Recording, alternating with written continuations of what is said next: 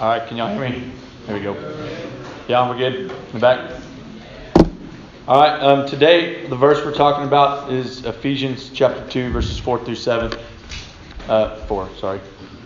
Um, and I just want to start off reading through it. It is chapter two. Okay. Um, I want to just start off reading through it, and we're going to talk about it a little bit. Um, I'm so glad to see y'all. I'm glad second session's here. It's good to be with y'all for more than a week at a time. Um, one week sessions just fly by, but y'all, uh, we're we're only halfway there, um, and it's it's awesome. Um, it says in verse four, but God being rich in mercy. Um, the first question I have right there is why? Why is He rich in mercy? But the next part kind of answers that. It says, because of the great love with which He loved us. He's merciful to us um, because he loves us. And we know John 3:16, um, God so loved the world he gave his only son that whoever believes in him wouldn't perish but would have eternal life. It goes on and it says, "For God did not send his son into the world to condemn the world, he sent him that the world might be saved through him." God loves y'all. Um, and that's why he's merciful to us. Even when we were dead in our trespasses, uh, Romans 5 8 says, While we were yet sinners, Christ died for us. Uh, even while we were dead in our trespasses, he made us alive together with Christ. First off, he made us alive. Um, we were dead and now we're alive. And as if that's not enough, our God didn't want us just to be alive somewhere, alive on this earth. He wanted us to be with Him.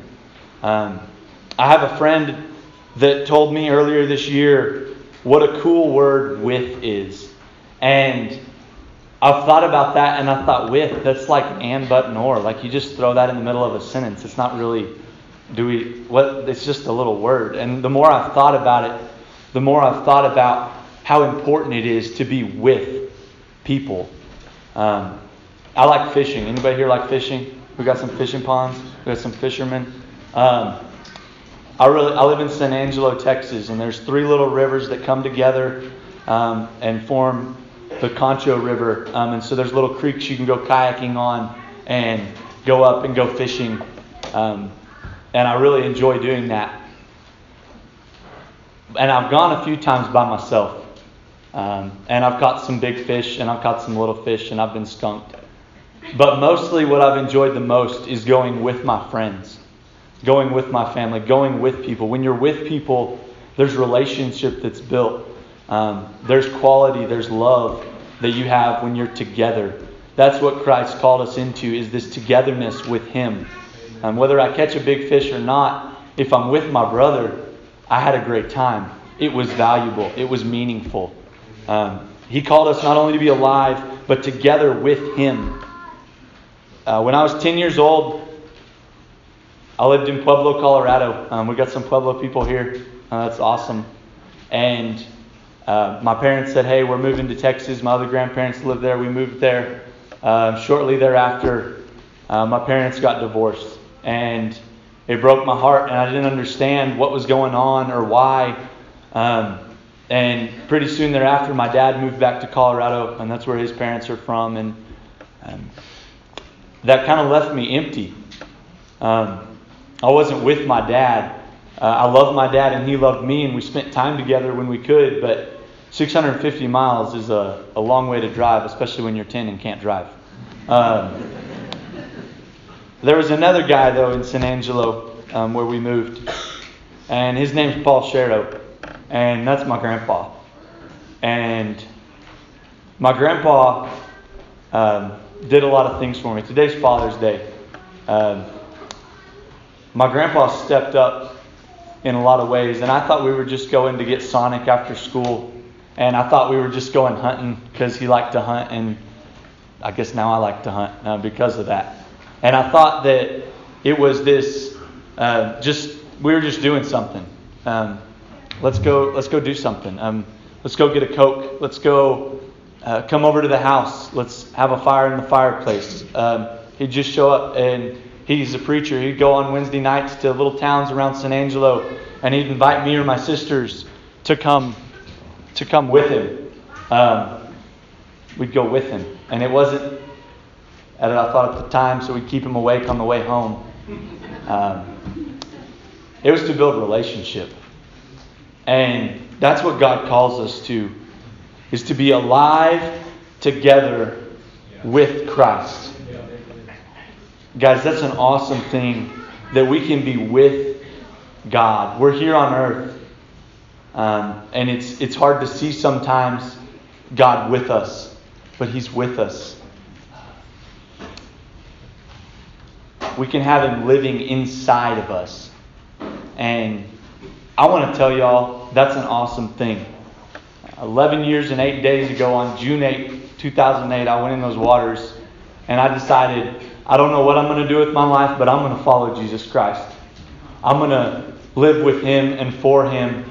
Um, it hasn't been easy. Michael's right.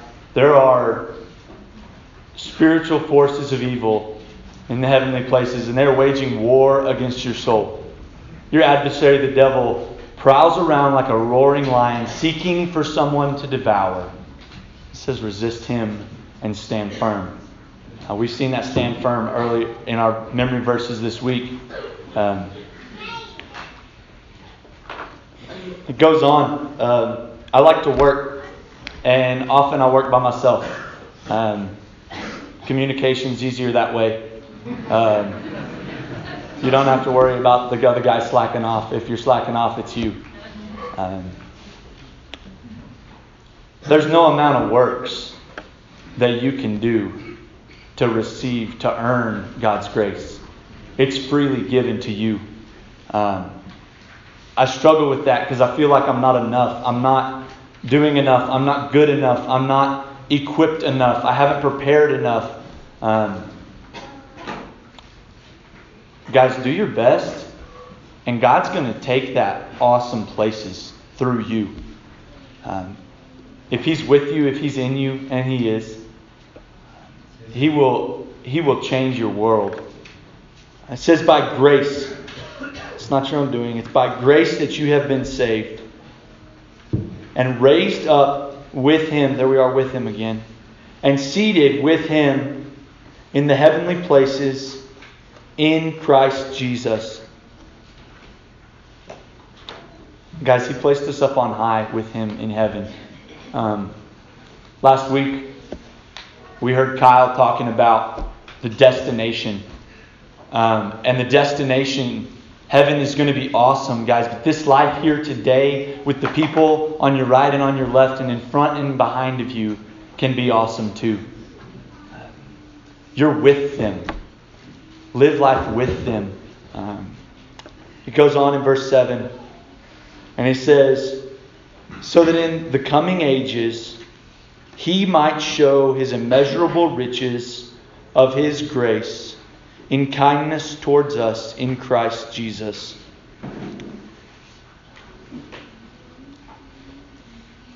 The Father loves us, and He is kind and gracious and merciful, and that's who He is. We've been singing praises about our God and how wonderful He is.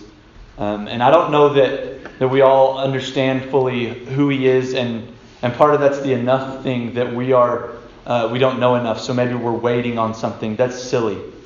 Um, but He's going to continue to show you over and over again through life, um, just day by day, how good He is. And I want to tell you, He's worth living for. He's worth being with. Um, I want to read y'all something. It's by S.M. Lockridge. He's an old preacher. Um, and he's talking about the king.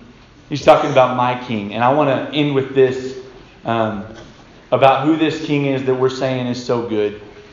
Uh, he's a king who's powerful and mighty. Um, and I want, I want y'all to listen to this. It's going to be a second. But the Bible says that my king is the king of the Jews. He's the king of Israel He's the King of righteousness. He's the King of the ages. He's the King of heaven. He's the King of glory. He's the King of kings and He's the Lord of Lords. That's my King. I wonder do you know Him? Do you know what it's like to be with Him, to live with Him inside of you? I wonder, do you know Him? My King is a sovereign King. No means of measure can define His limitless love. He's enduringly strong. He's entirely sincere. He's eternally steadfast.